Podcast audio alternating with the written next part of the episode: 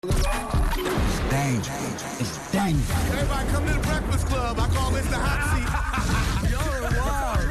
Are wild. Can I live? You are out of control. I can't even deal with you. Y'all are so petty. Why are y'all so petty? The world's most dangerous morning show. DJ Envy, Captain of this bitch. Angela Yee, I stay in everybody's business, but in a good way. Charlamagne the God. The ruler rubbing you the wrong way.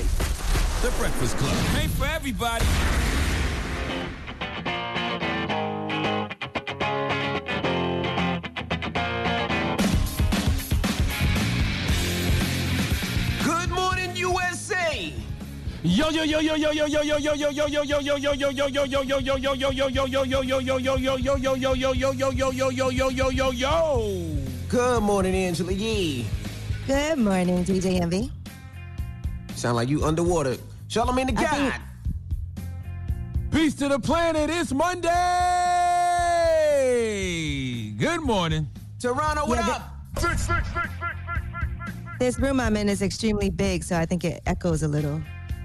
Oh, okay. Oh, Not you in a home. Where different you at? location. Where you at? You? I am in Mexico, Oh wow, we can do this in Mexico. in Playa del Carmen. Yes, we can. Yeah, Hold we on, can so you take mean y'all to tell me this- us anywhere? Well, we, all you need is internet. All you need Yes, is internet. indeed. I, Oh, I just wow. hope that the internet is good by the, by the time people get up. Because you know, once people start using the server, it starts getting a little. It gets the you know the internet gets a little Oh, worse. the But- Wi-Fi. Yeah. Yeah, the Wi-Fi yeah, I'm not gets using, worse. except I'm not using Wi-Fi. So Oh, you plugged in? Good. Mm-hmm. Good, good, good. Well, how was everybody's weekend? oh, mine was Nice and amazing. I'm in, yeah, I'm in Playa del Carmen. Doing an opening for Rohan Marley's beach house out here, so I'm out here for that. But in the meantime, I'm just uh, enjoying myself. Okay. Oh, that's All right. a- And that's working. beautiful. And mine was very relaxing. It was very, uh, very light. I Mm-hmm. didn't feel, um, I didn't feel anything heavy this weekend, which is always a good feeling. It's always a good feeling to wake up and just feel, just feel, feel light, feel, feel Yeah. free. Yeah, mine was Yeah. the same. I didn't do much. Uh, if you live on the East Coast, uh, you had a heat wave. Well, the heat wave starts Ooh, it ends today. It's uh, a heat wave is any three days consecutively over 90 degrees. So we had two. Today is going to be the third, and it's been hot. It's been warm outside, but. Um, I'm, I, was, I didn't do much at all. I just relaxed, man. That's that's the best thing about it. I relaxed. I went to my parents' house, uh, visited them, make sure their air conditioning was on, make sure they were good money, make sure everything was good with them because I knew it was going to be hot. I also met with the uh, senator of that side of Queens. His name is Senator uh, Leroy Comrie. And we just talked about things that we could do for the kids and the youth out in Queens to help uh, to make sure violence stays down and to give more activities. He's been in the, in that area for like 30, 40 years. So it was good to just sit down and speak with him. So that that was pretty pretty fun. But had a good weekend, man. I really really had a good weekend. Yeah, me too. I didn't do nothing. Got drunk by accident on Saturday. You know, you be at the house and you be so comfortable just minding your business. And next thing you know, you done drink a whole goddamn bottle of tequila. Not a whole bottle, but almost a whole bottle. Goodness gracious. Oh, yes, sir. It's a good feeling, though. All right. That's- I'm a grown man. I'm an adult. I can do those type of things. All right, all right. Well, let's get this, the show cracking. Buju Banton will be joining us this morning. Yes, legendary. Yeah, we're gonna kick it with Buju Banton, talk to him, and uh, we got front page news. What we talking about? Well, of course, we have to give our condolences to John Lewis's family, so we'll start with that, and then we'll talk about the NFL. All right, we'll get into that next. Keep it locked. It's the Breakfast Club. Good morning. Good morning, everybody. It's DJ Envy, Angela Yee, Charlamagne the Guy. We are the Breakfast Club. Let's get in some front page news. Where we starting, Yee? Well, first, let's start with the rest in peace to John Robert Lewis. He had a, died after a six month battle with cancer. We just watched Good Trouble, also, which was a it's a it's on Amazon Prime Video. So if you want to see that documentary, it shows what a great historic civic uh, civil rights leader that he is and was, and how he has been honored and respected. His family also released a statement. They said it is with inconsolable grief and enduring sadness that we announce the passing of U.S. Representative John Lewis. He was honored and respected as the conscience of the U.S. Congress and an icon of American history, but we knew him as a loving father and brother. He was a stalwart champion in the ongoing struggle to demand respect for the dignity and worth of every human being. He dedicated his entire life to nonviolent activism and was an outspoken advocate in the struggle for equal justice in America. Yeah, definitely. Yeah, everybody should peace, watch. man. Um, everybody should watch the John Lewis documentary, Good Trouble. And I think that anyone giving John Lewis uh, flack for, for for for getting you know, beat down in Selma, doesn't have the heart to even put themselves in that position. Also, they don't understand the mental strength it takes to put themselves in that position. And they and, and you should go watch how they used to take nonviolent training classes to ensure that you know they they didn't react to, to the Yes, to- that was to tough to that watch. brutality. Yeah, classes man. that they had to take to prepare for people to be yelling racist slurs at them and attacking them. And, you know, here's some of uh, John Lewis in his own words. In 1963, we could not register to vote simply because of the color of our skin. 50 years later, the scars and stains of racism still remain deeply embedded in American society. The mass incarceration of millions of American immigrants hiding in fear in the shadow of our society, unemployment, homelessness, poverty, hunger, or the renewed struggle for voting rights. So I said to each one of us today, we must never ever give up. Ah, rest in peace. Yes, he was only 23 and he was a keynote speaker at the historic 1963 March on Washington. He was a follower and colleague of Martin Luther King Jr. He's been arrested over 40 times, and that is for all the protests that he participated in. Yeah, forty times was he was, when he was a protesting. I think five when he was in Congress, if I'm not mistaken. All right, some top NFL players are warning that the season is in jeopardy and they are demanding that the league do more to combat coronavirus. What looks like a coordinated Twitter barrage happened yesterday with top NFL players across the NFL calling on the league to enhance their coronavirus safety protocols. Russell Wilson posted, I am concerned my wife is pregnant. NFL training camp is about to start and there's still no clear plan on player health and family safety. Byron Jones said the NFL continues to ignore major health and safety concerns, putting the 2020 season in jeopardy. America wants to watch football and we want to play, make necessary changes. Yeah, I was surprised about that. I thought they had all of that in place already. I thought that was the main reason that they was even starting the NFL season. I thought that I thought that would have been the first thing they did. Make sure that the you know players were protected and that it would be a health healthy, safe environment for all. I didn't know Yeah. that they didn't have anything in place. When the players start talking, they don't feel comfortable. That that's a problem. They, I mean, they should feel comfortable. If players want to play, they can. If not, they they can sit out. But all the players seem like they just don't feel comfortable. Now, rookies are set to report as early as tomorrow, followed by quarterbacks and injured players Thursday, and the rest of the rosters July 28th. So that's what the plan is as of now. I wonder if you get put on the injured reserve if you get coronavirus during the season. I wonder about that about basketball and uh, football. I guess we'll see, huh? Mm-hmm. Mm-hmm. All right, well, that is your front page news. All right, get it off your chest. 800 585 1051. If you need to vent, hit us up right now. Maybe you had a horrible weekend and you're upset, or maybe you had a great weekend and you feel blessed, whatever it may be. 800 585 1051. Get it off your chest. It's the Breakfast Club. Good morning. The Breakfast Club.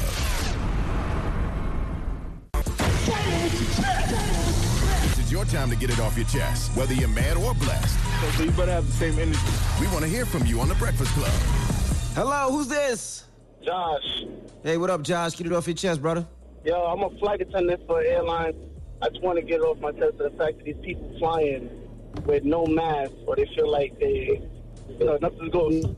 Like, we just trying to do our jobs. We getting yelled at. We getting fought back. We trying to protect ourselves as well as other people. And we on this flight just as you are. And we got to keep the mask on the entire flight. Four hours, six hours, doesn't matter. We got to keep it on. And then when you buy the ticket, it says you have to, it's required to wear a mask. It's policy. And then you walk on talking about I don't have to wear it. What is the point of you flying? And what is the point of you following policy? If you feel like you don't have to wear a mask, you feel like somebody's mandating you to do it and you don't want to do it, rent a car, drive where you want to go.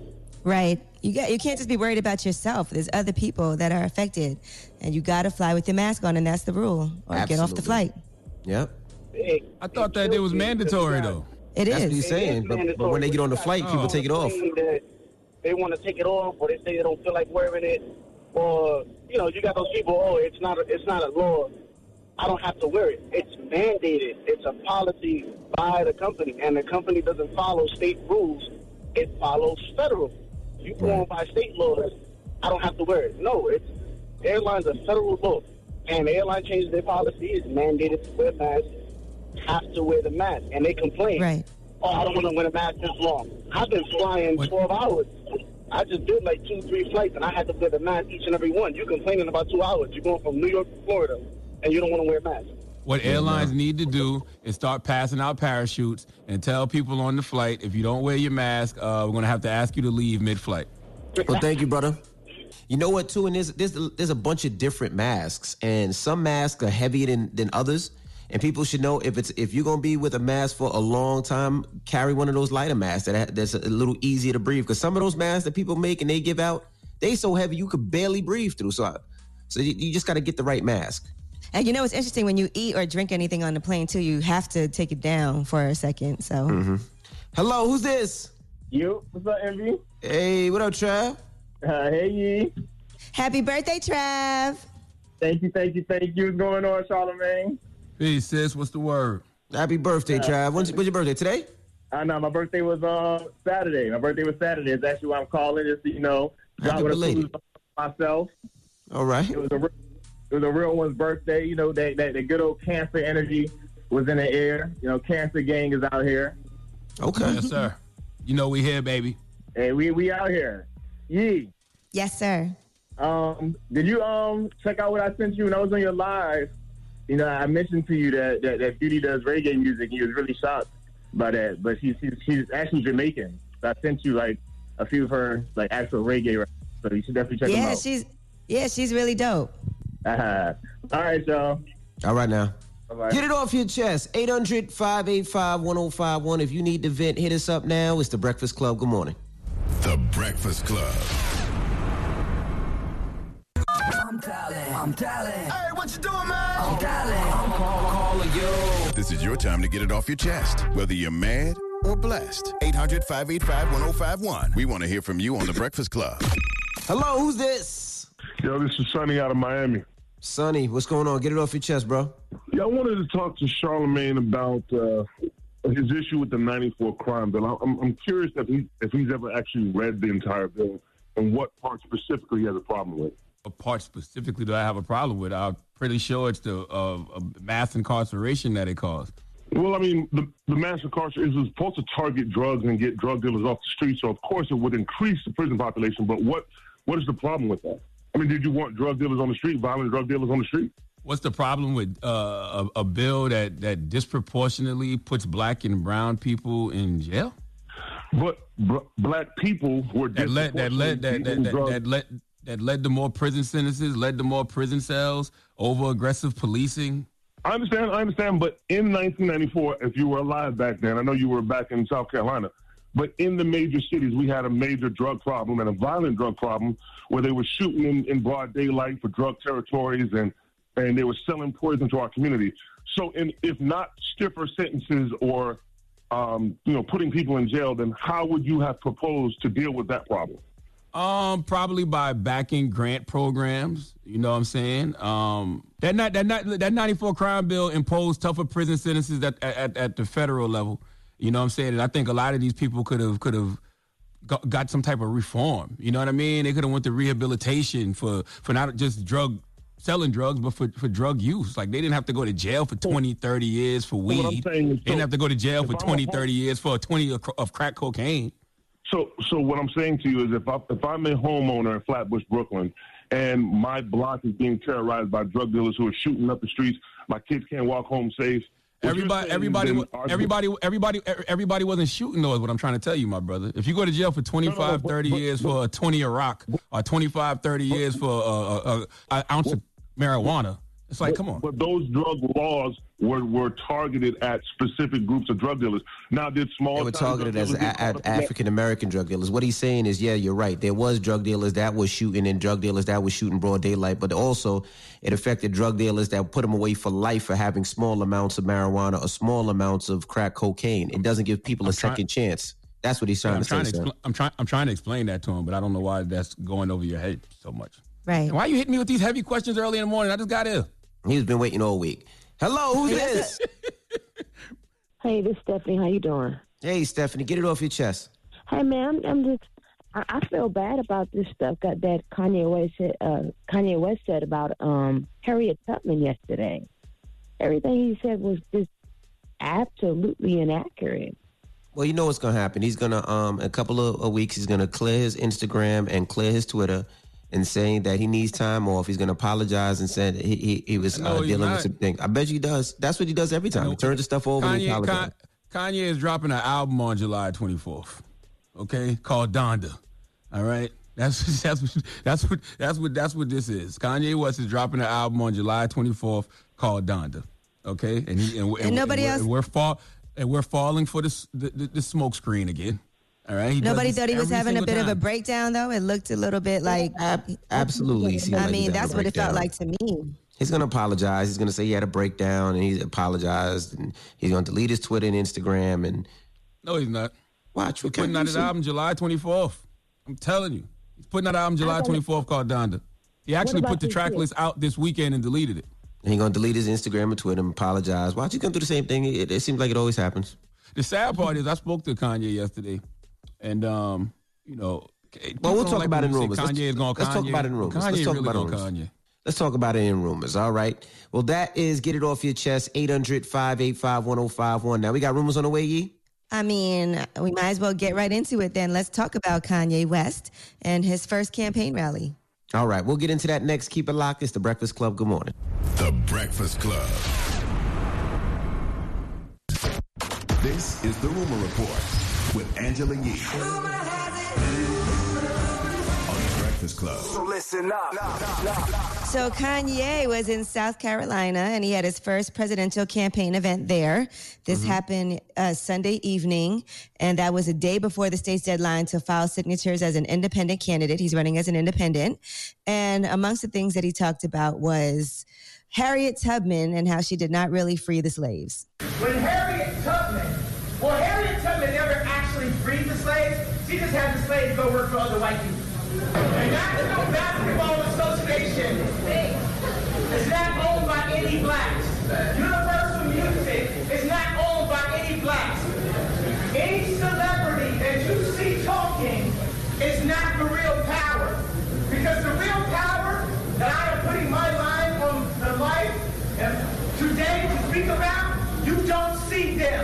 Very disrespectful statement. Uh, very disrespectful to our ancestors. But it hurts me that I understand what he was trying to say. He was trying to say, even though Harriet freed the slaves, we are still not really free because we could never truly be free in a white supremacist society. He ain't say nothing said- like that. And yeah, completely I know, disrespectful. I know, Definitely I know, but but didn't but come nobody across ever that said, way. Nobody ever said the fight for true freedom and true true liberation was over though.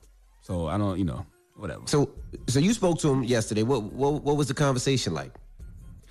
Um, exactly what I just told him. What he said was a very disrespectful statement, very disrespectful to our ancestors, and he was trying to explain to me what he said. He, I mean, he explained it in there too, and he was like, you know, you still got to go to work and this and that. But I'm like, yo, work and slavery are two total different things. You know what I'm saying? It's not like you're getting whipped across your back, and it's not like you're in you're you're in chains. You know, but I I do understand the concept of us not truly being free. That's why you got people out here on the front lines fighting against police brutality. That's why until Freedom and 87 protesters got locked up in Kentucky last week fighting to get the cops who killed Breonna Taylor arrested. We are not truly liberated in this country, but because of people like Harriet Tubman, we are definitely closer to that true freedom. So you are the Secretary of Defense. Okay.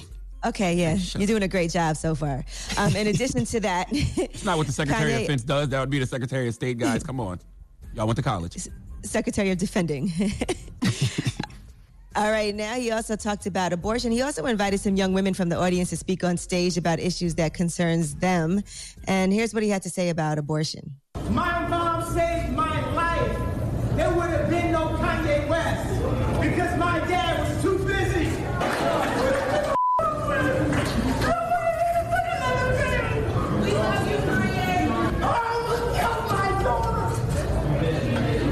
Okay, He, wanted, he said he said he wanted to give everybody that keeps a baby a million dollars. a million dollars. And he said abortion should be legal, but that there should be more support for those people who do need it.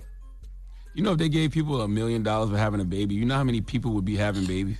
All day Yes. long. You know how many people? All day long. you know how many, Now, what if you that'd be adopt? the Can you still get a million? that'd- I think he said something like that too. He said like it should be uh, what, did, what did he call it? Um, uh, I forgot the, the term he used, but it was a term that he said, yeah, even if you adopt a baby, you should get paid a certain amount of money as well. But I'm just saying, if people got a million dollars per baby, that would be the that scam would be better, way better than credit What? cards. I'm five million in right now. You know what? I'm not gonna do another Is it five. tax free? Tax free? What? How much do they tax that million? Get get up right now, boy. Now, Kanye, al- Kanye also said that marijuana should be free. And he Not did take some that. questions from the audience. Now, in addition got- to that, he did how, how about how about making marijuana legal first? How about that? Then make it. All right. In it, in addition, he spoke to Kris Kaylin, and she did an interview with him that she posted, and she asked him about who his running mate would be, and here's what he said. So I'm not sure if you heard of Jade Simmons. She is a black woman who's also running for presidency. Have you thought about maybe teaming up with her? So I reached out to Jade to possibly be my vice president, my running mate. You know who my favorite candidate for my running mate is? Who? I'm gonna present it as a riddle to you. When we were trying to figure out my website, because everybody kept on stealing my website, because now I'm in the dirty game of politics, right? Right. so they're stealing every option, right? So what I did is put the initials of this city down, and then I put Kanye 2020. Who would that be? Uh, South Carolina. Oh, Sean, uh, Sean Carter, Jay Z. Ah. now that would be. Now you would blow some minds with that one because you blew mine. Did you present it to him? Man, you know I ain't talked to my brother about about. Like, Hey, I mean, you know, it might be a new day. You never know. You run, this might change something. It's all you gotta ask. First of all, dropping the clues bombs for, for the homie Kris Kaylin. That's, my partner right there. And um, yes, Kanye said Jade Simmons, who we had on last Friday, and just I don't know if he was really thinking about Jay Z or he was just in South Carolina and South Carolina's initials are SC, so that's the he was freestyling. I really don't know. I don't know. you think Jay Z would be up for I the don't job, or Nah, I think he'll pass. Stop, stop, y'all stop. I think he'll pass. did, y'all did anybody stop. talk to Jay Z to check and see if they're Yeah, yeah, running yeah, together? yeah. Stop. Stop, stop, stop. Listen, I know people keep saying Kanye isn't mentally well. They say Kanye needs to be on his meds. That may or may not be true. Uh, uh, but we have to stop acting like this isn't Kanye. This is who Kanye is. This is who Kanye has always been. Money and status don't change who you are. It magnifies it. Kanye was like this when he was trying to be the best rapper producer. He was like this when he was trying to break into fashion. Now he's like this when he's trying to run for president. Also, we got to stop saying Kanye is a distraction because everything is a damn distraction, and whatever we choose to give energy to is a distraction. We give Kanye West that energy. We don't have to pay Kanye no attention, but we do because he's a, a person who's mastered Law 37 and the 48 Laws of Power, and that is create compelling spectacles. Well, he is a presidential nominee. Oh, stop! There's a hundred other right. presidential nominees. You ain't talking about none of them. There's, there's literally a hundred other presidential nominees. Libertarian Party, the Green Party. We had Jade Simmons on last Friday, but then you can you, you can ignore those. You can we ignore we can ignore Kanye if we wanted to. You don't want All to. right, now Tamar Braxton's Soundbite's too good. It is too good. Are good. praying and want you to pray for their family as well as I did do as I was reading all about this. But Mm-hmm. as you know, Tamar Braxton was rushed to the hospital in the late hours of Thursday, July 16th, and she took some prescription pills. She was drinking. Now the family is speaking out and they're asking everyone to pray for our family. Uh, Towanda Braxton, Trina Braxton, and Traci Braxton all addressed this on their Instagram pages on Friday. And despite all of the drama that's been playing out, they definitely were at the hospital with Tamar and they are turning uh, to faith right now in their time of need. So fans are making sure that they pray for their family. And we will keep you updated on uh, Tamar Braxton and how she is doing in the hospital. But I don't know if you guys saw this. She did write an email and she's got some issues with her TV network that does their um, show. And she said, this has to do with the cruel white slave masters who once chained our forefathers and the oppressive police forces that now terrorize our communities. You needed to play into the stereotype of this dysfunctional black family. So you preyed on our fears, you heightened our insecurities, and you turned us against each other. Well, I hope those ratings were worth it because you just you succeeded in destroying a great black family. Mm, Damn. Prayers up for Tamar Braxton. man. absolutely. Yeah, It's- it's- so I don't know why. It's, it's that energy is in the air. I don't know why that that that energy of darkness, that energy of suicide, it's in the air. Like I said, I had two friends commit suicide in the month of June. I don't, and I've heard a lot of people talking about it in ways that I've never heard them talking about it before. I don't know what's going on out here, but I pray that spirit off everybody. Mm-hmm. Right. And Tamar was responding to We TV. Executives had sent an email. They were talking about their efforts to support the black community after the police killing of George Floyd. And then she responded with that email. And in addition to that, they said she was mad that she was supposed to be working with Mona Scott Young as the producer of her new show, Tamar Braxton Get Your Life. And that was another issue. She was unhappy with that person. Well, uh, Tamar and anybody else, you know, going through any dark phase of their life, pray and go to therapy. By the way, okay.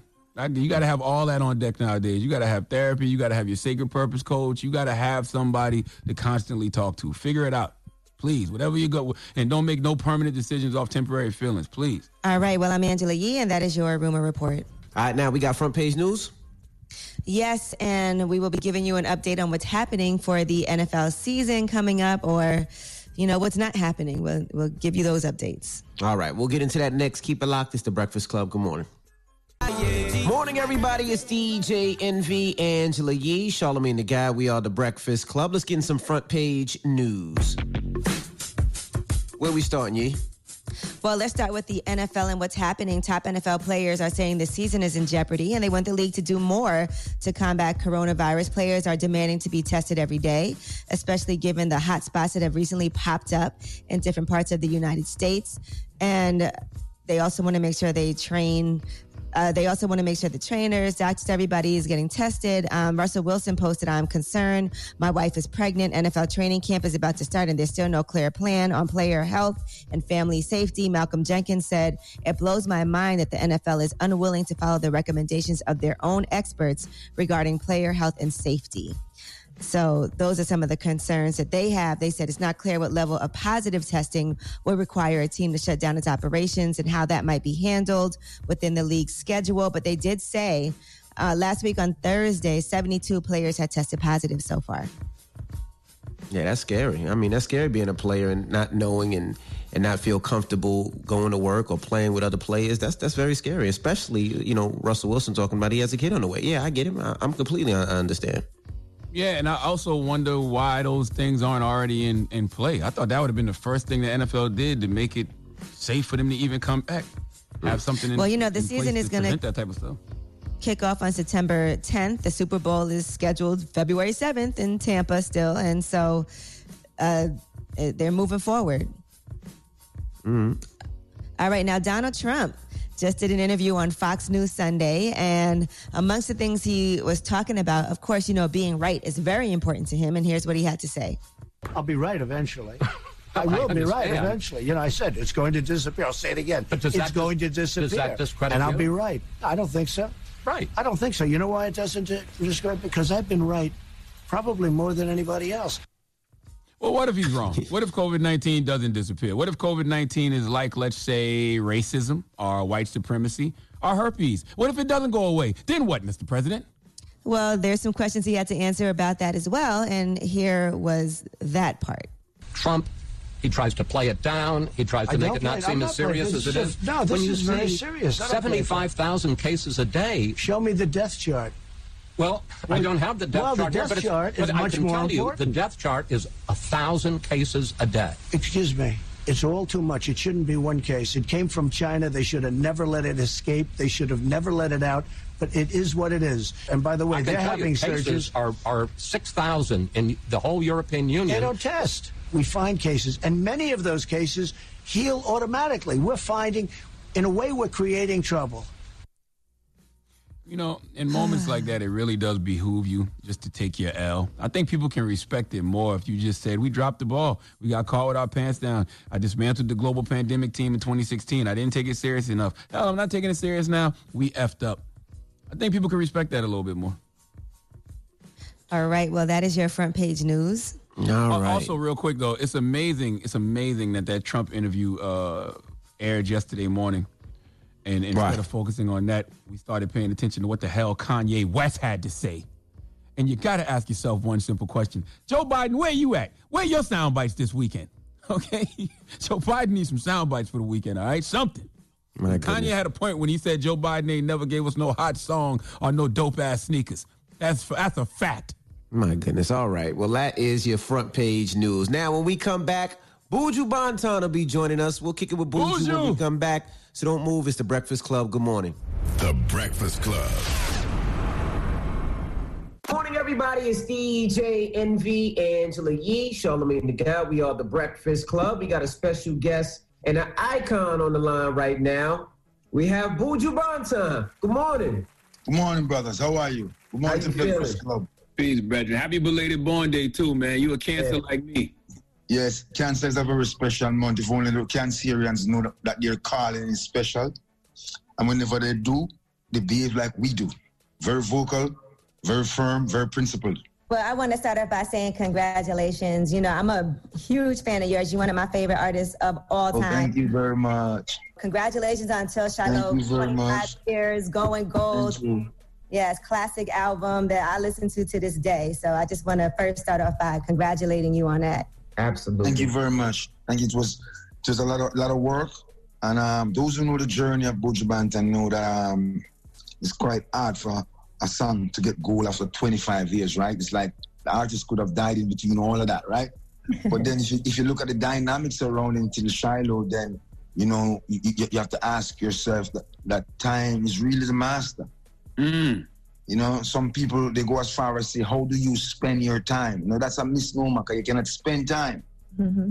When did you realize you had that gift? And I want to thank you and Butterfucio. Yes, you have a gift. And you and You, Butterfucio. you also have the gift. We all have the gift. We are all created equally, but not equally appointed. So when you find your appointment, you work earnestly towards it and deliver because you're not you did not make yourself. We were created by the great great I am. Thank you to Butterfucio and you. I was going to say that before. Y'all took care of my wife. That was her only birthday present. She wanted to fly to see you. And she went to Trinidad. and No, Barbados. She seen you in Barbados. And she was so happy. So thank you to Butterfucio and you. But that respect. was her soundtrack growing up. And now it became my kids' soundtrack growing up because we play it in the house. But what I realized is that a lot of artists nowadays, we don't have that same feeling. It's not that same connection. It's not that same message.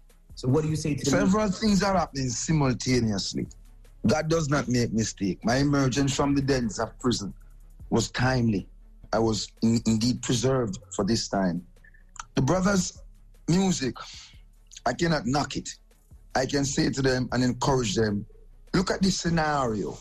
You got a kid, and your kid is two, three, four, five, six, seven years old. You're taking that kid to school, and you're playing your music. If all your kids here before he go into the classroom, I'm gonna F her, I'm gonna shoot him up, I'm gonna sell this amount of smack on the corner. Mm-hmm. What are you doing? Yeah. What are you doing as a parent? So look at that scenario.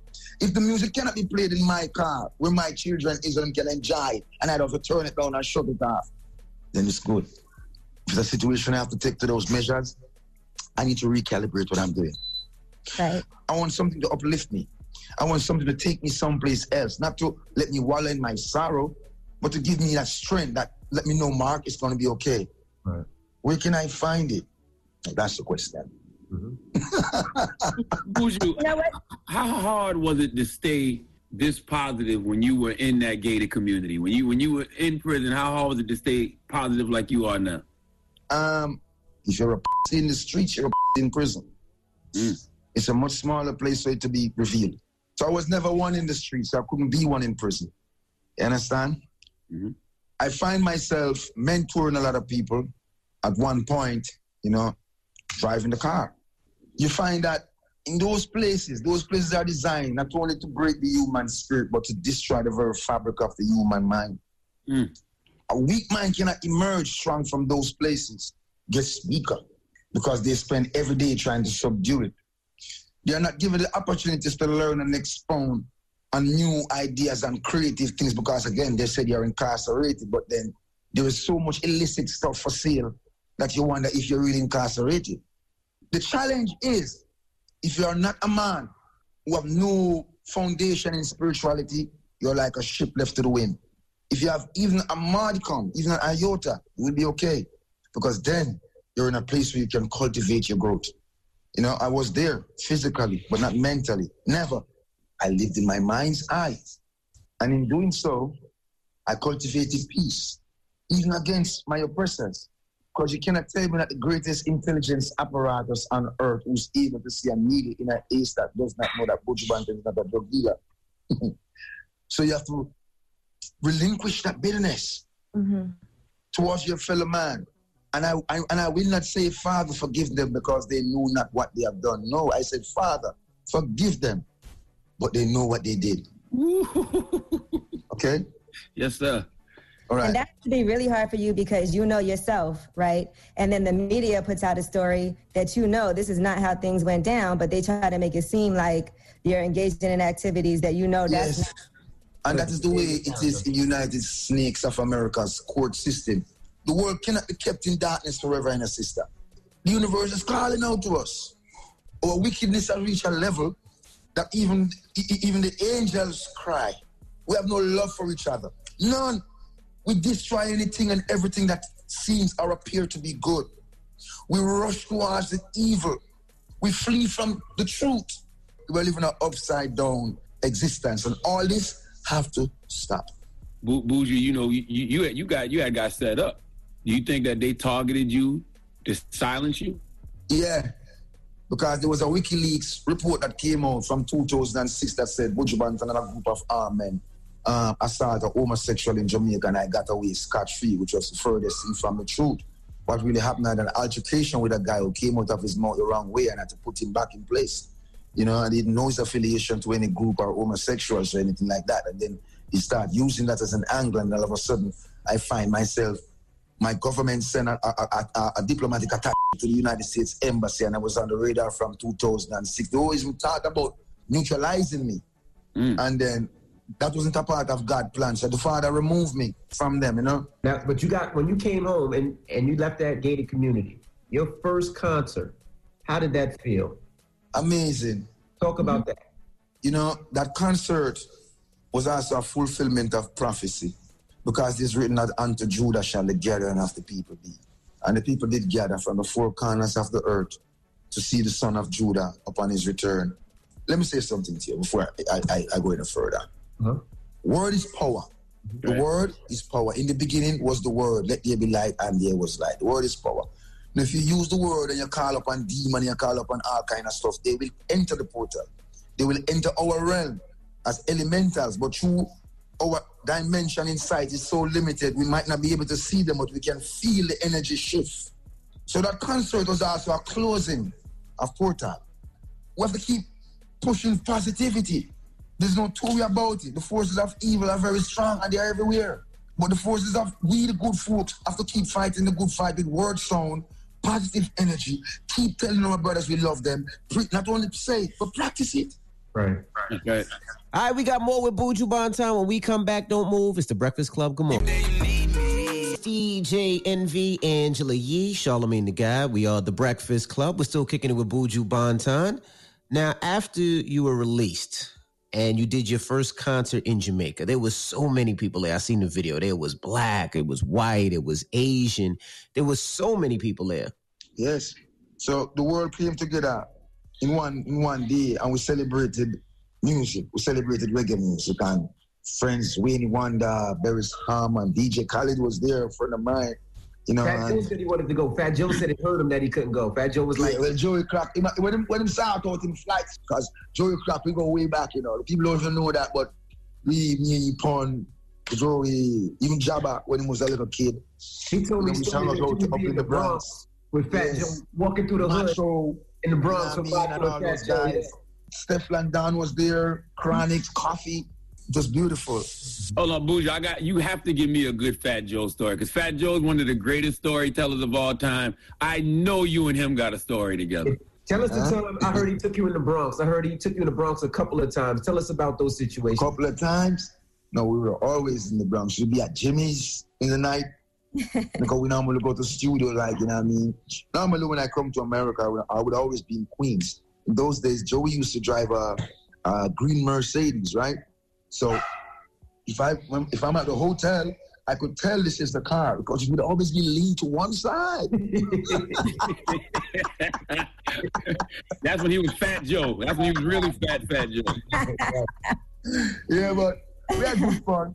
You know, I mean, we make some good music too. It was always clean fun. You know, I'm a principal man, and you know, Joey, Joey's a principal man, so we get along fairly well. You know, what I mean, we have a couple bumping in the club sometimes, and some just try to act stupid.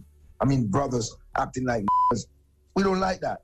We don't go. I really don't go to fight. Now, now, Joe told me sometimes you might have had to put hands on somebody once or twice. They said, "Boo." no, no, listen.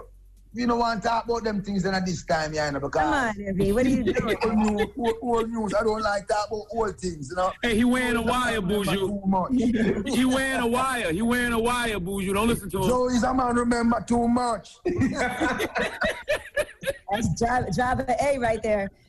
Let me ask you this, Buju. When you first got home, right? I know your business has always been good. So I know so many people had to be coming at you, asking you to do things.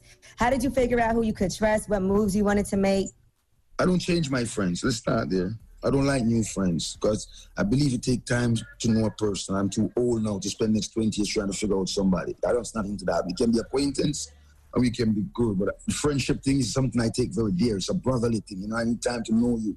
So I have few friends. From 1996, I've been with Donna, um, Joey Butterfolk, we've been friends. Me, Joey, Khaled, DJ Taro, and Daddy Sal. Th- um, those are the guys who originally started Mix 96 down here in Miami in 1996. Right after Till Shiloh, and we became cool. Then Daddy Sal died, and became even closer as friends, you know what I mean? But when I went to prison, I realized I, I really need to revamp my whole organization setting. So I called my friend up, and I really didn't have to call him because he was always there for me. DJ Khaled, because you know, when me and DJ Khaled, before you guys know him as the DJ Khaled, he, that's my boy right there. He must be honest, he must be loyal, he must have integrity. These are the traits that we have to start advance our people towards so we can say, Charlamagne, I've got $10,000. Hold it for me. I'm going to Timbuktu. And when you come back, you say, Buju, here's your $10,000, man. How was your trip? You don't give me 9950 and tell me $1 drop in the toilet. And this is the change you got out. You know what I mean?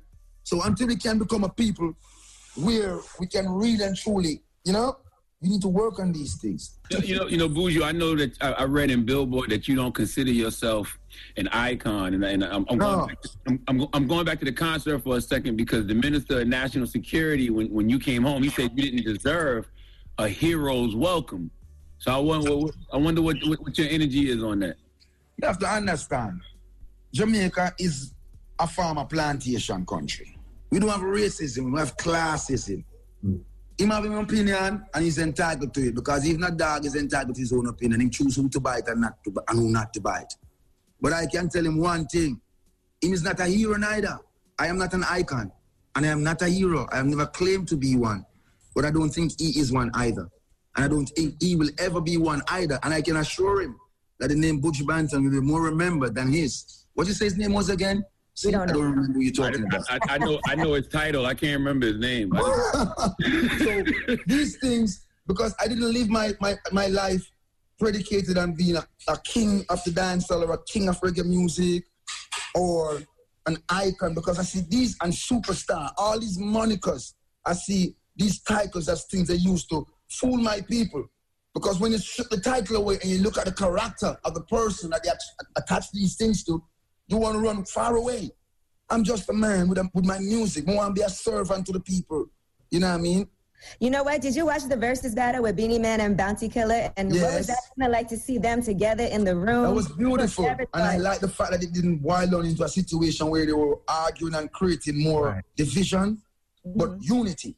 Because when people hear about a Beenie Man and, and Bounty Killer situation, the first thing come to their mind is a brawler, all out clash. Yes. All out situ- and they did not do that. They disappoint all that negativity. And that to me was the high point of it all.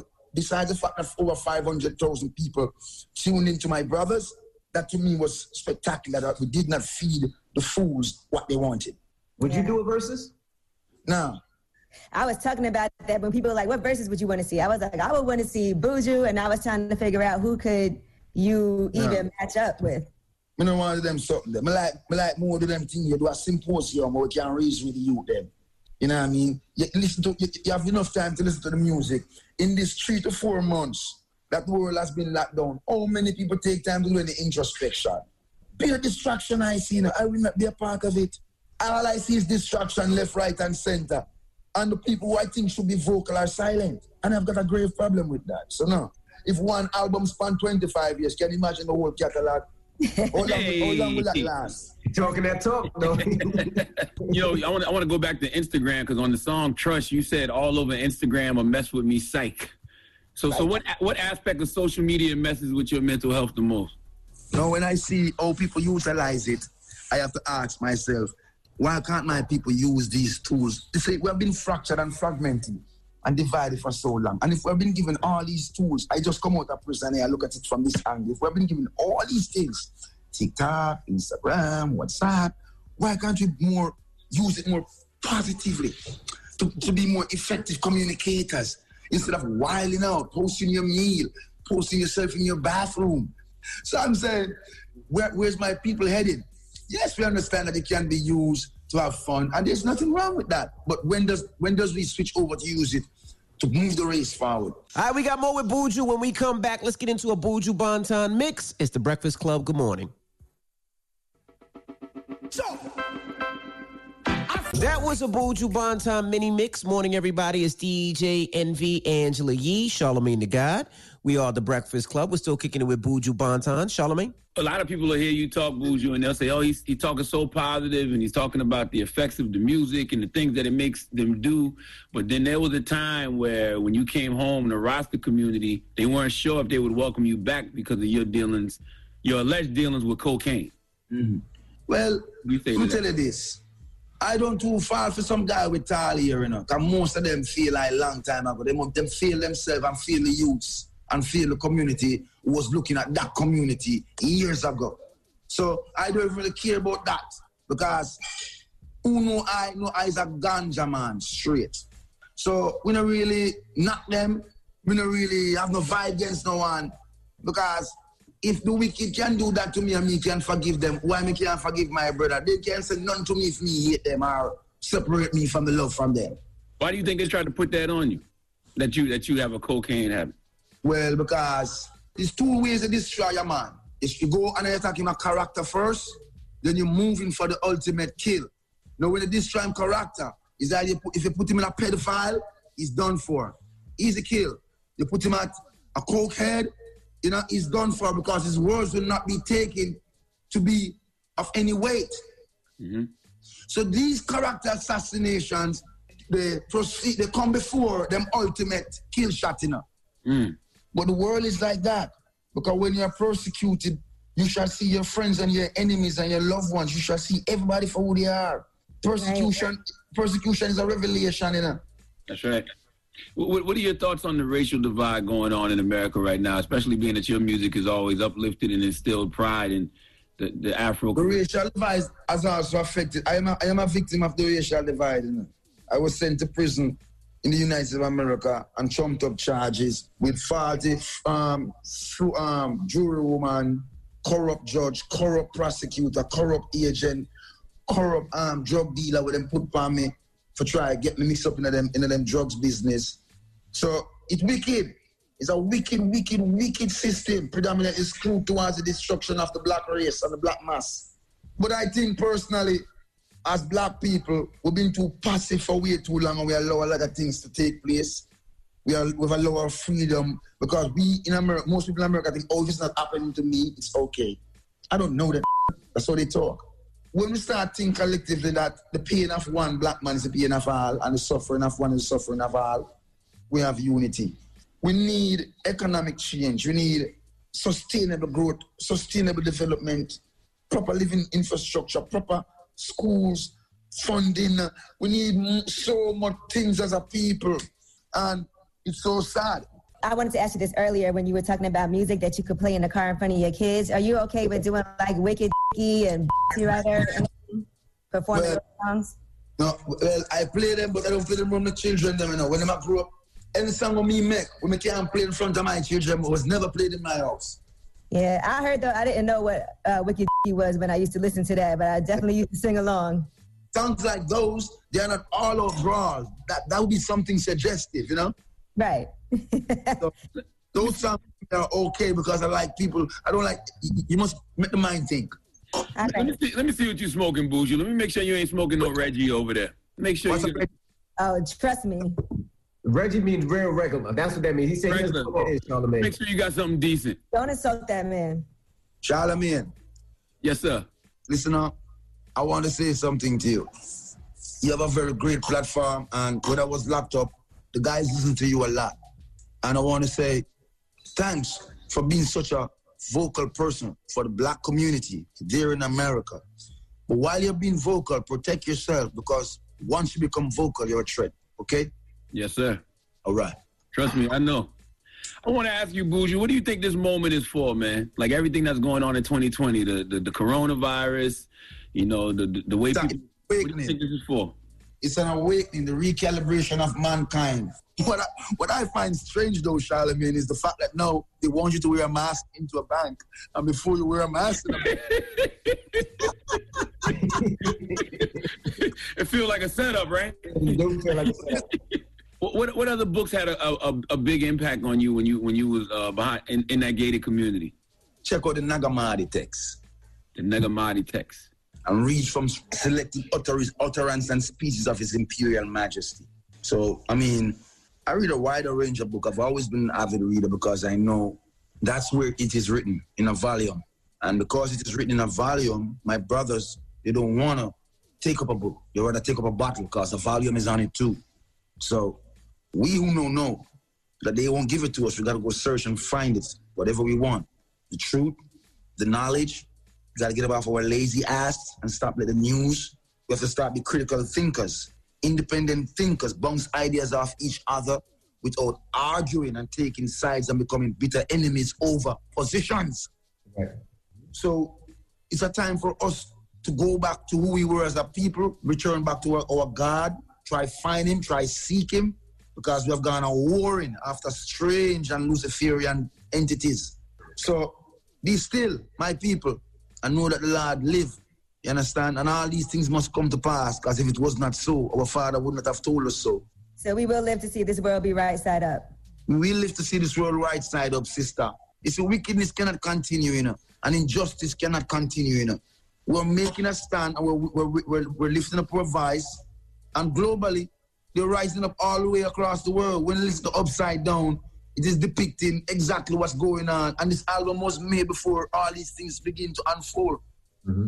So then again, I have to give thanks and praise to the true God of creation for the inspiration that He has blessed I with in this time for my people to comfort them, to, to hold them meditation.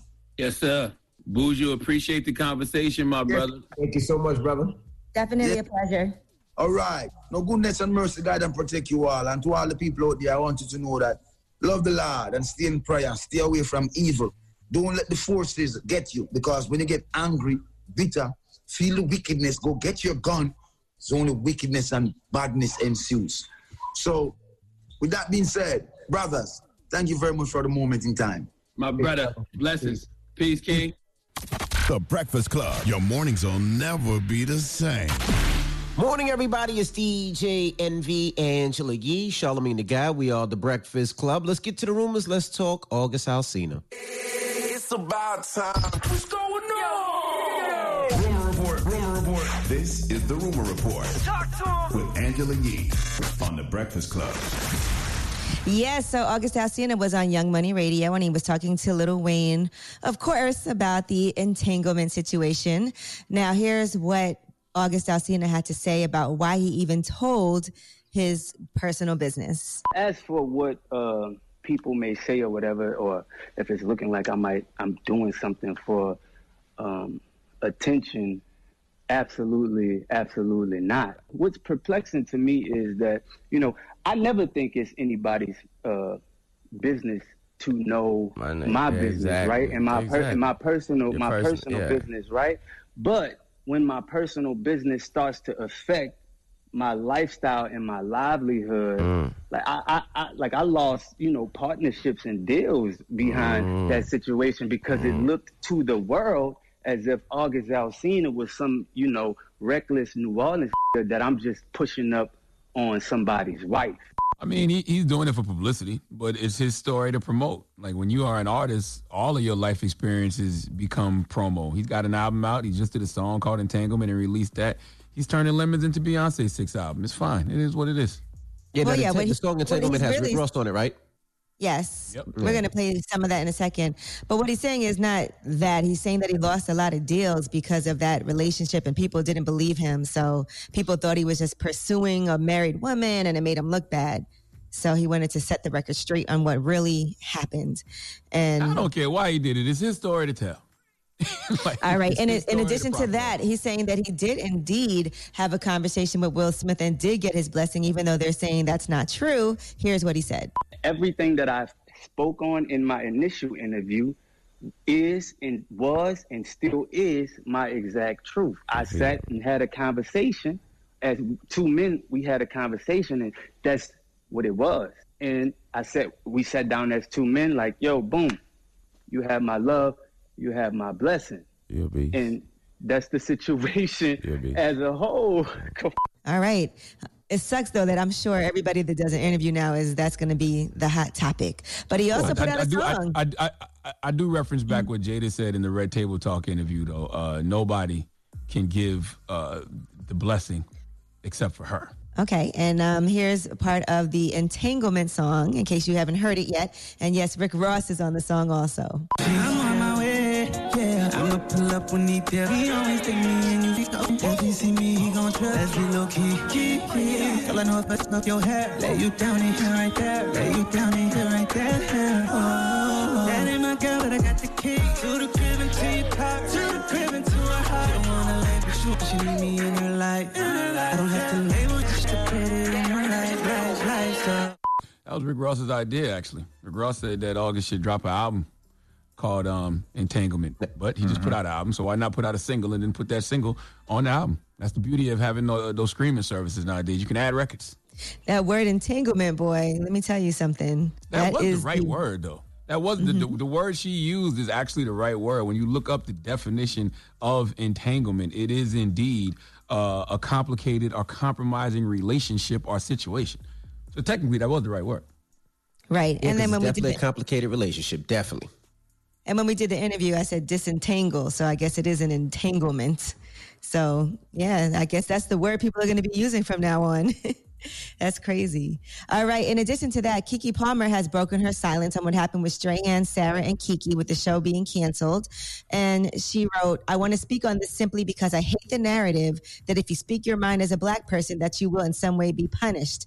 I have seen this going around, and at first I ignored, but in this climate, I realized this is a dangerous message to send to our generation and the generation coming up. If anything, my speaking out showed the corporations I work with how important my voice is and anyone that has a POV. The reality is, I was never signed to SSK as one would a seasonal show.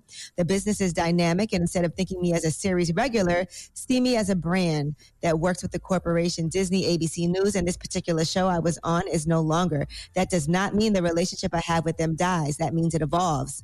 I hate talking about business because it can seem a bit weird and gets quite technical, but when I see such fear mongering comments, I want to speak out so that no one ever feels or thinks that speaking out will cost them their job.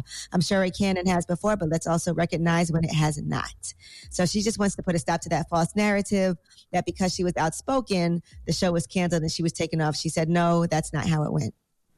I agree with her. You know what I'm saying? Because it is dangerous to, for people to think that you can't speak truth to power without being punished. But let me tell you something. Even if truth to power is spoken and you get in trouble, so what? It's good trouble. Word to John Lewis. And if you lose something, it's probably not for you anymore. All right. Well, I'm Angela Yee, and that is your rumor report. All right, thank you, Miss E. Charlamagne, we got Donkey today coming up. Yes, and uh, I need Senators Marco Rubio and Dan Sullivan to come to the front of the congregation. We'd like to have a word with them, please. All right, we'll get into that next. Keep it locked. It's the Breakfast Club. Good morning. It's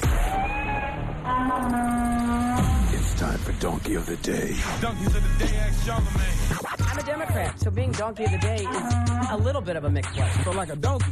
Yeehaw. Okay. Donkey of the day. the Breakfast Club, bitches. Been called a lot in my 23 years, but Donkey of the Day is a new one. Donkey of the Day for Monday, July 20th goes to Marco Rubio and Dan Sullivan, two Republican senators.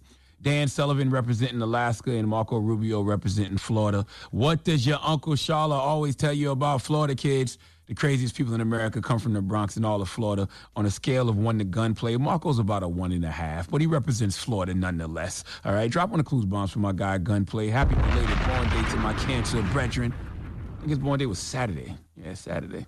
Now, back to Marco Rubio and Dan Sullivan. This weekend, when Representative John Lewis transitioned to his next assignment, the outpouring of love on social media, as you can imagine, was a lot. Everybody was showing the great civil rights icon John Lewis Love and Marco Rubio and Dan Sullivan were two of those people. Marco Rubio posted a picture with the caption, It was an honor to know and be blessed with the opportunity to serve in Congress with John Lewis, a genuine and historic American hero. Dan Sullivan posted a picture with the caption, It was an honor to have served alongside John for a small portion of his impressive career of service and to have joined him at the opening of the Smithsonian National Museum of African American History and Culture, a years long effort of the congressman. Great captions, great words, great tributes, but there was one problem with both senators. Let's go to CNN for the report, please. Here's what Rubio originally posted. Rubio and Sullivan were both uh, honoring the late John Lewis, talking about how inspiring a figure he was, but they both posted a picture of Elijah Cummings. Cummings, of course, passed away last October. Uh, he's the last congressman to pass away before Lewis. a lot of similarities between John Lewis and Elijah Cummings. Uh, both black, both bald headed, both politicians in the House of Representatives, both civil rights activists, both have, both have transitioned. But if you claim to appreciate someone so much in your caption, if it was such an honor to serve with a person, if you have such fond memories of a person, you should at least know what the hell that person looks like. Okay, if you thought Elijah Cummings was John Lewis, then who the hell did you think John Lewis was? I really think they do stuff like this on purpose. They probably bet like, hey, I bet you two hundred dollars you wouldn't post a picture of Elijah Cummings and say R.I.P. Uh, uh, John Lewis. And then he goes, well, I bet you four hundred dollars you won't post that same picture with the same R.I.P. John Lewis after I do it. I mean, come on, bruh. Black people only make up 12% of Congress. I believe it's what, 52 black people that are currently African American representatives in Congress. I, I know the age old stereotype is that white people think all black people look alike. Well, my question would be if something is proven true, is it still a stereotype or just good old fashioned truth? It's not even like y'all deal with black people all the time. So all you got to do is remember the black people you actually work with, guys. Come on. We all have cultural blind spots in regards to each other, but it's a big difference in having a cultural blind spot and not seeing the other person at all. If two senators don't know the difference between John Lewis and Elijah Cummings, then how invisible are the rest of us? do, do they see black America at all? What I saw this weekend with Rubio and Sullivan posting pics of Elijah Cummings and saying RIP John Lewis is just a harsh reminder that they don't see us even when they see us. Please let Remy Ma give Marco Rubio and Dan Sullivan the biggest hee haw. Hee haw, hee haw. You stupid motherfucker. Are you dumb? Jesus. All right. Well, thank you for that donkey of the day. You okay? Now, Envy, you had some action this weekend, right? You you you you, you text me this weekend and said you um, was laying on top of a white man or something. Or I did not say I was laying on top of a white man. I was riding my a bike. white man laying. Well, about let me riding and laying. Here you go. I was riding my bike like I do. I usually leave about seven in the morning on the weekends to get the ride so I could get back and the, and the family still sleeping. And as I was riding my bike, you know, I usually ride through neighborhoods, which um, I don't live with huge mansions. And I'm riding through this one neighborhood and I see this white guy laying on the ground in his driveway. His car door is open. He had a box of cigarettes on the floor and I seen him laying there. So I pulled over and I'm like, yo, and he doesn't move. So I called 911. 911, what's your emergency? Hey, there's a gentleman. He's laying on the ground. He's not moving. So the 911 operator says, okay, well, can you walk over there and check to see if he has a pulse? And I said, nope. And he says, well, why not? I said, honestly, I'm a black man in this white neighborhood. And if I walk over to him and his family comes out and sees me standing over him or he wakes up, who knows? They might think I'm trying to rob him. I'm not. I'm not doing it. And it was like, okay, we'll send a police call. So I, you know, I, I turned around. I said, all right, well, I'm getting out of here. Then I started to pedal and I felt bad. I'm like, what if he's mm-hmm. choking? What if what if it's something where I could have just, you know, maybe rolled him Save a over? life. Give him, you want you wanted to give him mouth to mouth. I didn't say that. I did not How say that. was he? I didn't say that. I don't know. He was between 30 and 40, I would say. Between 30, I say Yeah, you 30 can be the pounds. difference of him living and dying. Right. So I turned back around and I was nervous, but I said, so all right. So I, I walked a little closer to him and I just started yelling, yo, yo, yo, yo, yo. And then he kind of, he woke up and he looked frazzled. And I was like, look, bro, I was mm-hmm. just riding my bike, man. I seen you laying here. And he just got up and then he went back in. But What was it? Cocaine? I don't know what it was. White I don't know if he was mansion drunk, from if was stereotyping him. Sounds like cocaine to me. You stupid. It was a So, heat I- wave too, right? Wasn't there a heat wave? Yeah, but this was seven in the morning, so it wasn't Oh. that hot yet. It was like you know, eighty-five degrees, eighty-six degrees. Drunk. What was wrong with Yeah, him? Something could- clearly wrong with him. Could have been drunk, whatever it was. But you know, I felt bad because I would not. At first, there was no way I was going over to him. I was like, I'm just not. Like the, the way the world is right now, I was more concerned with myself. being getting back home than to worried about him who could have been dying like he could have been choking he could have been having a seizure we don't know i don't know You could have put So yourself on question- live, like just so y'all see what I'm doing. I'm walking over here. Oh, yeah but that don't mean that nothing either, if- though, if 'cause his you don't wanna family vi- comes you wanna- you no, I know, I get it. But that's what that's what people do nowadays. They go on live just to make sure. Yeah, so uh, let's open up the phone lines. 800-585-1051. What would you do in that situation? You ride on your bike, you see a, a guy laying on the ground. It doesn't look good for him. His car door's open. He, he got a, a box of cigarettes on the floor. I'm like, what do you do in that situation? Do you ring the doorbell to see if his family gets up? Do you try to wake him up? Do you check for a pulse? Or you do what I did? Call 911 and be like, I'm out. Let's talk about it. 800-585-1051. It's The Breakfast Club. Good morning. The Breakfast Club. DJ Envy, Angela Yee, Charlamagne the Guy. We are the Breakfast Club. Now, if you just joined us, uh, we were talking about uh, my ride over the weekend. Now, if you don't know, I got Riding and laying. That's what this Stop it story is about. Hashtag riding and laying. Go. No, it's not. I was riding my bike. I usually ride around seven in the morning while the house is sleeping. So I'm riding my bike. I ride through nice areas, look at huge mansions. It's just something that motivates me. I enjoy. And as I was riding in one of these neighborhoods, I looked over and I see a man laying on the ground. His car door was open. He had a box of cigarettes on the floor and he was passed out, it looked like. So uh, I, I yelled, yo, yo, yo, nothing. So I called 911. Hey, 911, what's your emergency? I told them the address. There's a man laying here on the ground. They said, well, can you check for a pulse? I said, no. They said, well, why not? I said, honestly, because I'm a black man in this white neighborhood. And if I walk over to him and his family comes out or he wakes up, he might think I'm trying to rob him. I don't know. I'm not. So y'all come get him. And I got on my bike and I started to ride off. And then I kind of I felt bad. I'm like, damn, I could have possibly saved this man's life. What happened if he was choking, if he had a, a seizure, and I could have just You could have you know, could have put gave on him his mouth to mouth, put him on his No. stomach. Yeah, yeah. No, but yeah. but maybe, maybe give him mouth to mouth. Maybe help the the brother, the, the Yeah, guy put him out. on his stomach, give him mouth to mouth. Yeah, yeah, yeah, yeah. No, you don't put him on his stomach from mouth to mouth. Man. You What just talking- said that. You you said, well, why you want to put him on his stomach? You Nah, because sometimes if you have food, you might have to put him on his stomach to, to throw the food out. I don't got know. You, got you, got you, got you, got you. this got guy you. right here you- with your fantasies. But anyway, What are um, you talking about? I felt bad because I was like, damn, the first thing I the first thing I thought of was not to help this individual that was there, was to be like, damn, I'm in this neighborhood and I might be looked at it the wrong way. So I'm answering, open up the phone lines, 800 585 1051. What would you do in that situation? Let's start with you, Charlamagne. What would you do in that situation? I would have minded my black ass business. I would have called 911 as I'm pedaling away from the scene of what could be a crime. Okay, and, and said, hey, there's a man passed out in the driveway of such and such neighborhood. They know the neighborhood is a nice neighborhood. I'm sure you said there's a bunch of mansions there, so that means the police will be there in two seconds. And no, I wouldn't have felt bad. I wouldn't have felt bad at all because I understand my place in the ecosystem. And as a black man, if I'm in the driveway of some white man, when that white man is passed out in the driveway and I'm standing over him, and, and I already know how that looks to white people because I know how they see us. So guess what? If that man dies or something is really wrong with him and you didn't provide help, guess whose fault that is? America's. Because this wicked white supremacist system doesn't allow you the freedom to simply go help that white man without fearing something could go wrong just because you're black and he's white. So I think you handled it the right way. Personally. Well, I did go would've- back I and, would've- and I did. I got a little close and I s- and I yelled again and, and it frazzled him and he woke up. But you know, the first thing I was like, Nah, I'm not going over there. What would you do? I You- wouldn't have did that. I wouldn't have went over there and yelled at him. Because what if you'd have yelled at him and he just look up and say, "Oh, black man," and pulled out a gun, bow. You're right. I got time for that. I'd have kept. You I'd, I'd, have, I'd have kept pedaling and co- dialing nine one one as I'm riding away from the scene of what could be a crime. Yeah.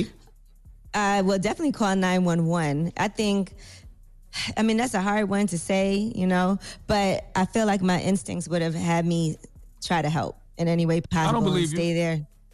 I would. I don't believe you. I saw Why an interview one time where Angela Yee said, uh, "My mom and dad told me I could never leave my stoop in Brooklyn, so I was sitting on my stoop, and one day my friend was getting jumped, but I didn't help because I couldn't leave my stoop."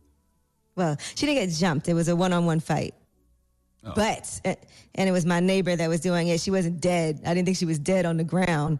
And I was like, and I was like seven years old. My But I think now, I think now you don't want somebody to die. Would have felt terrible. So I would Yeah, have. I don't wanna die I would have either. called nine. I would have called nine one one, and I would have stayed until they got there. But I understand it's different. Like I'm a woman, so I don't know if they would have come. If first instinct would have been to think I did something. Who knows? I can't say. Right. But I also think women might have a different type of instinct. As a All black right. man, we got a different type of instinct too, and our instinct says, "Oh, white man in the driveway, man down, nine one one. I'm riding through this neighborhood on my bike. Uh, I just passed this such and such house. There was a man in the driveway. Could you go back and check on him? Nope. I'm black. He's white. I don't know what the problem is. I don't want nobody to think I did anything. But this is the address. Have a nice. All day. right. Well, well, let's go to the phone lines. Hello, who's this? Hey, man, what's up, bro? This is Tim. Hey, what's going on, brother? Hey, what's going on? Good morning, guys. What, what would you do in that situation, bro? You riding your bike, you see a man passed out, a white man passed out on the ground. You're black. Do you go help? Keep it moving. Man, no, man, I fell on my back and kept going. Act like I ain't see one thing, man. You wouldn't even call nine one one. No, no. Look, look, I'm gonna say a prayer. Keep going. Damn it, man. I'll call 911 you want to. Why you, you can't be mad at this man? That's that's what happens when you're a black man in America. We don't have the freedom to simply go help that white man without fearing something could go wrong. That's America's fault. I don't, I'm not I'm, I'm not mad at this brother for feeling that way. 800 585 1051. I was riding my bike. I seen a, a white man. He was laying on the ground. He looked like he was passed out. What would you do in that situation? I called Hashtag police. riding, hashtag lane. You better stop it. I, I I called the police, but they asked me to check for a pulse, and I wouldn't because I'm like, if I if I go over there and I'm standing over that man, and his family comes out and sees me, what are they gonna think? I'm trying to rob him. You know, if he wakes up, what is he gonna think? I'm trying to rob him. So I wouldn't. I was like, nah, I'm not. I'm not doing it. Like I called police. You better hurry up over here. What would you do? 800-585-1051 is the Breakfast Club. Good morning. It's topic time.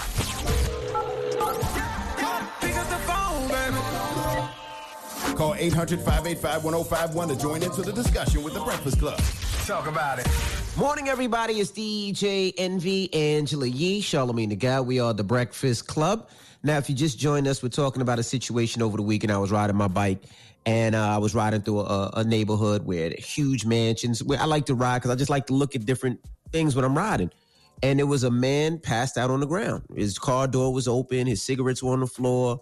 And um, I called 911. Like first I yelled, he didn't move. I called 911. They said check for a pulse. I said no. They said why? I said because I'm a black man in this white neighborhood, and if I'm standing over him, who knows what he's gonna think? You know, uh, what would you do in that situation? Would you do it? I left, and then I went back, and I felt bad. I went back, and I just started yelling, yo, yo, yo, and then he kind of like he got frazzled and woke up. But what would you do? Hello, who's this? Charlene. Now, Envy, you know, I understand your concern and things like that, but, uh, you know, we don't leave people on the side of the roads like that. You know what I'm saying? It's good that your conscience told you to go back, uh, but uh, don't do that. Don't be leaving people like that no, more. See, I told you, women we re- we react No. differently. I think. Yeah. You know how many police? You know how many police officers have killed the black person who called the police because something was wrong? You know how many? You know how many Yeah. people who have been the victim who became the victim at the hands of the Yeah. police? They don't look would- at us in that way. All I was doing is riding my bike, and I'm thinking to myself, what if they thought I tried to rob him? Or like the lady the other day, uh, she was riding her bike and they called the police on her, and the guy said, yeah, she was looking at to, to see what garage doors were open. Nah, I, this is I got five kids and a wife to take care of. I got a family, and I'm I'm not playing around. I, I called the police, and you know I was scared. I ain't gonna lie, I'm, I'm not helping somebody out. I honestly don't know what's gonna happen next. Nope. That was the right thing to do, and your fears were justified. It was a good thing to call the police, but me myself being a woman, I think I would have went over and walked over to him. Hey, But I think the things we have to worry about aren't the Thank you, same as the things that you have to worry about. That is not true. Black black, black women have gotten I killed mean- by police officers, attacked by police officers when they've called the police. There's been stories like that in the news recently. A black woman called the police because something happened at a location, and then the cops come over there and arrest the woman or uh, assault the woman. That happens all the time. I just think with our instincts, first of all, I think if it's a woman and a man, you and a man's laying on the ground and a woman calls the cops, I don't think instinctively like they'll think we overpowered a man. You know, the way the same way that it happens with the black man, I don't think it happens. Not saying it never happens, but I don't think it's the same. But but see, but if you flip it, right, and, and I thought about this too, right? let's say Charlamagne, your daughter's outside on the floor, and you see a white guy leaning over your daughter. You don't know what happened. What's your first reaction? It ain't gonna be like, "Hey, what's going on?" You're gonna tackle him. If you got your pistol, you might shoot at him because all you thinking about is somebody that knocked your daughter on the floor. Correct? Man, yes, and it- I don't know why y'all keep acting like uh, black people have the freedom to simply go help help that white man without fearing something could go wrong. It happens all the time just because somebody is black and just because that person is white. Always. Like it's so many stories about that that in the news about situations like that that go left. People call the police because they're the victim and then the police come and then they become the victim. No way. Let's go. Let's go to another line. Hello, who's this? Yo, what's up, man? It's Zoe calling from Hampton, Virginia, Shell Road, man. Seven five seven. What's up, Zoe? All right, ain't a whole lot, man. Hey, look, similar story to that, man. Um, you know, a couple of years ago on my way to work, I uh, the sun had just come up, man. And I just just so happened to find a gun, you know, side the road, picked it up. You know, first I'm thinking, leave it alone. You know, mind my business. But you know, I'm thinking I got kids. I'm a coach. You know, this could be the one that take one of these young kids away from here. You know, so you know, man with no record. I say I'm gonna call a non-emergency number, man. I called a non-emergency number, and I told them before they arrived to the job, hey, I'm a black man. The job looked at me sideways, you know, like why are you telling them that? You know, but mind you, who I work with, you know, so and the police show up. You know, they look at the gun, they get serial numbers, and they say, "Hey, okay, thank you, sir. We'll take your phone number down." Better believe they called me at the end of that day about 4:30 and asked me to come in with my ID, fingerprint me, mug shot me. You know, all behind me finding this weapon. Yeah. You, you know, and so and that could have went left. You know, I don't know what had happened with this gun. You, you, you know what I mean? But I'm thinking of the kids, man. You know, I'm, you understand? Yep. me? I'm thinking of this could be the one to take my own kid away from here. You know, now mind you, the mentality 20 years ago, I'm like, oh man, you know, here's a lick, you know, but now it's different, you know, and so, but that that incident embarrassed me more, you know, than me being arrested because I'm thinking I'm doing the right thing, but now I have to go turn myself in, not turn myself in, but mug shot me, fingerprint me, ID me, stay in contact, and I ask them to do one thing: when you find the rightful owner, because it come back clean. When you find the owner, could you contact me? Never did it happen. You know, never did the owner contact me. Not looking for anything, but at the same time, just you know, this is what happened for finding your pistol.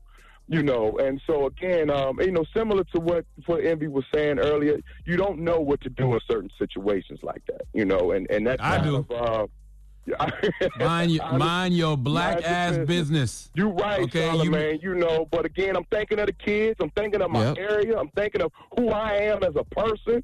You understand what I'm saying? So, you know, most of the time that thing probably would have been picked up and would have went through Dick, Dick Tom and Harry hands. But I tried to do the right thing, and it led back to me getting fingerprinted and the whole nine, man. And you know what's crazy um, about that? That happened to me uh, in a similar situation. I was leaving a club one night on Queens Boulevard, and there was a guy laying on the floor. He, he got it was a hit and run accident, and I called the police.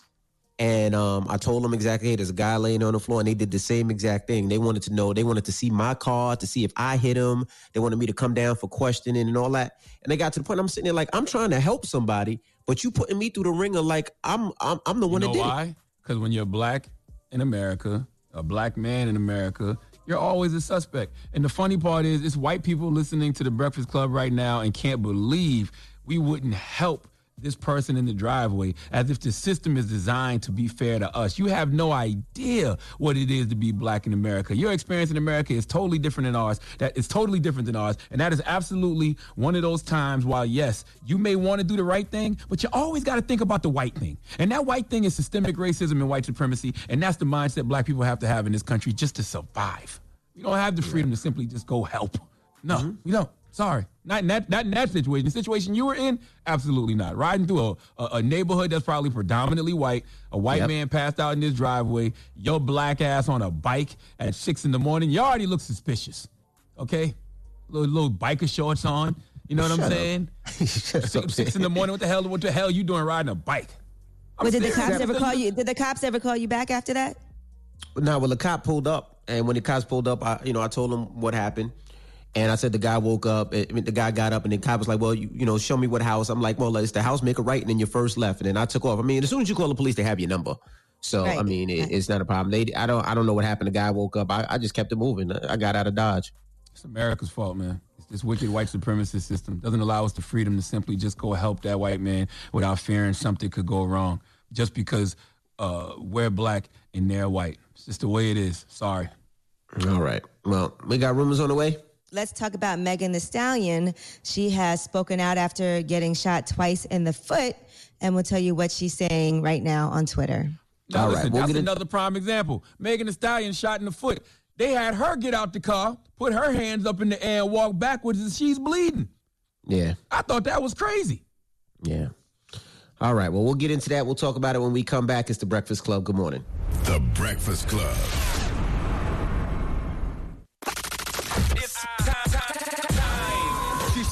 She's spilling the tea. This is the Rumor Report with Angela Yee on The Breakfast Club. So by now, we all know that Megan Thee Stallion was shot in the foot uh, two times. Well, she went on Twitter to address what was going on, and I know we discussed this up here. And I was saying I'm sure she's very traumatized by everything and is not ready to speak on it, but she will when she's ready. And she tweeted out, "Black women are so unprotected, and we hold so many things in to protect the feelings of others without considering our own. It might be funny to y'all on the internet and just another messy topic for you to talk about, but this is my real life, and I'm real life hurt and traumatized." So people have been making all kinds of memes and jokes, but it's not funny. Well, social media is not the place for sympathy.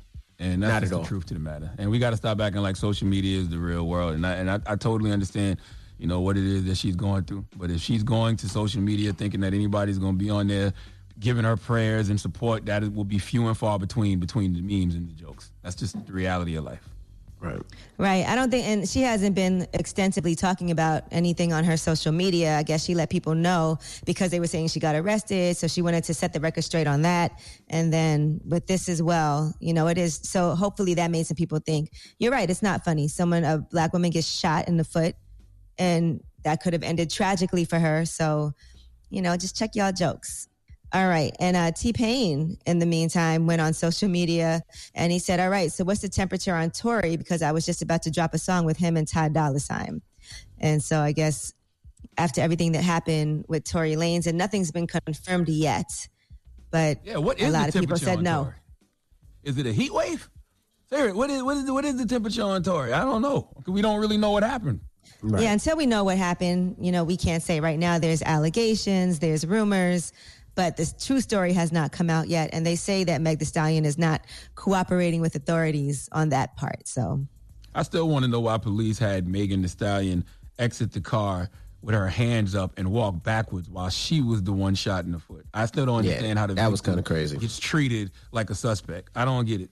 all right, now Nick Cannon, they're saying his daytime talk show is getting postponed after all of the controversy that he's been in. They said it won't premiere in the fall as originally planned.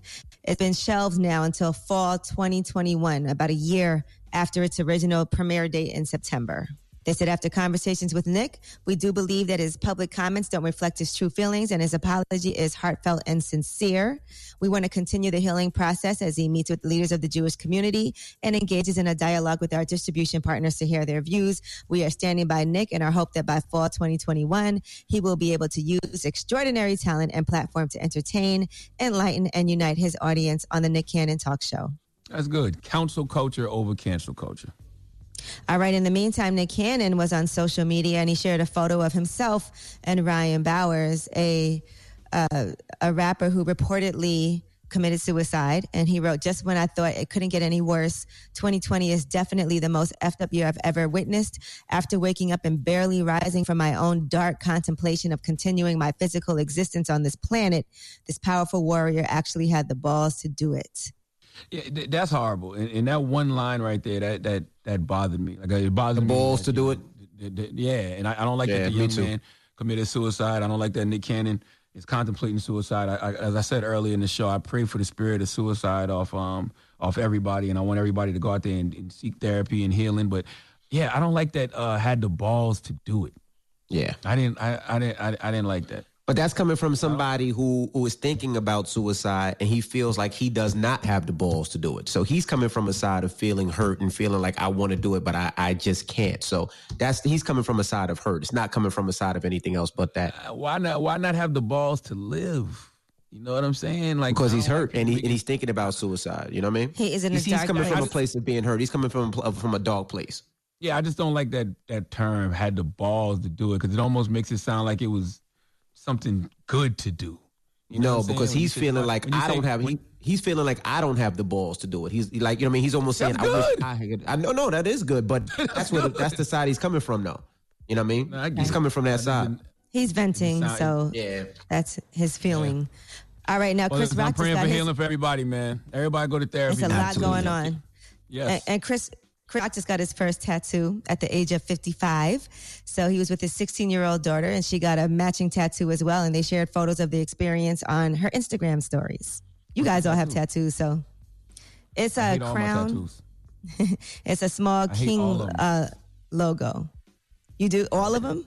All of them. I got Wolverine on my arm holding a microphone, Wolverine from the X Men. I got Charlamagne in old English letters. I got what's supposed to be evil. So it says like lust, greed, envy, hate, and it's all going up in flames. And it says only. You got my name on you. You got envy on Wow. you. Wow, I didn't know Right that. after lust? now, now, now, now, now I will say my never so deep tattoo uh, means a lot to me because uh, my mentor, one of my, my one of my mentors, Dr. Robert Evans, and his, his son, uh, Bless. Those are my partners. Love them to death. But other than that, I, yeah, I can get rid of all of these. I, I, I actually do. I am gonna get rid of these one day. Actually, when I get a little, All right, I and a little money. And I last can but n- get it, just as a follow up from last week, uh, James Harden with that face mask that he had on that people were upset about, the Blue Lives Mm-hmm. Matter mask.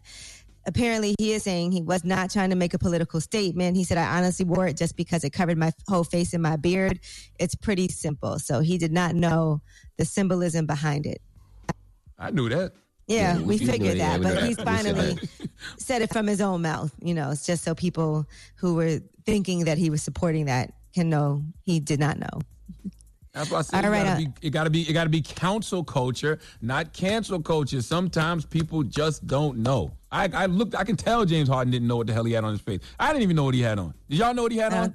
I Nope, I, said definitely that. I know what it was. I was like, I know, I didn't know, he didn't know.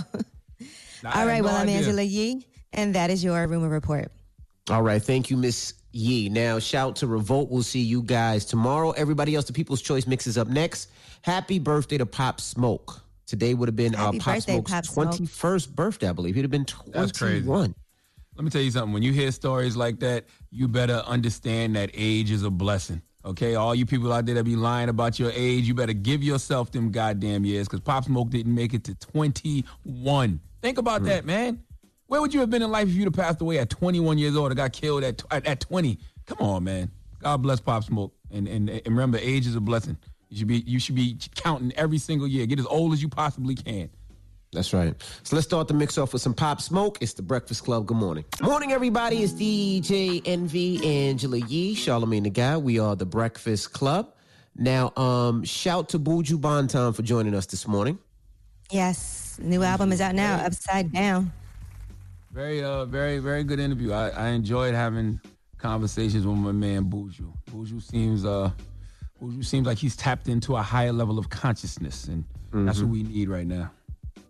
yes, so and that album, shout Tell to Shiloh, the anniversary, they just celebrated that too. So, and it went gold. Mm-hmm. 25, what is it, 25 years later? 25 years later. That's right. All right, when we come back, we got the positive note. Don't move. It's the Breakfast Club. Good morning. Morning, everybody. It's DJ Envy, Angela Yee, Charlamagne the Guy. We are the Breakfast Club. Now, um, Charlamagne, you got a positive note for the people? I do, and the positive note of the day comes from the great Harriet Tubman. Okay, Harriet Tubman once warned everybody: never wound a snake, kill it before it kills you. Breakfast Club, bitches! Y'all finished or y'all done?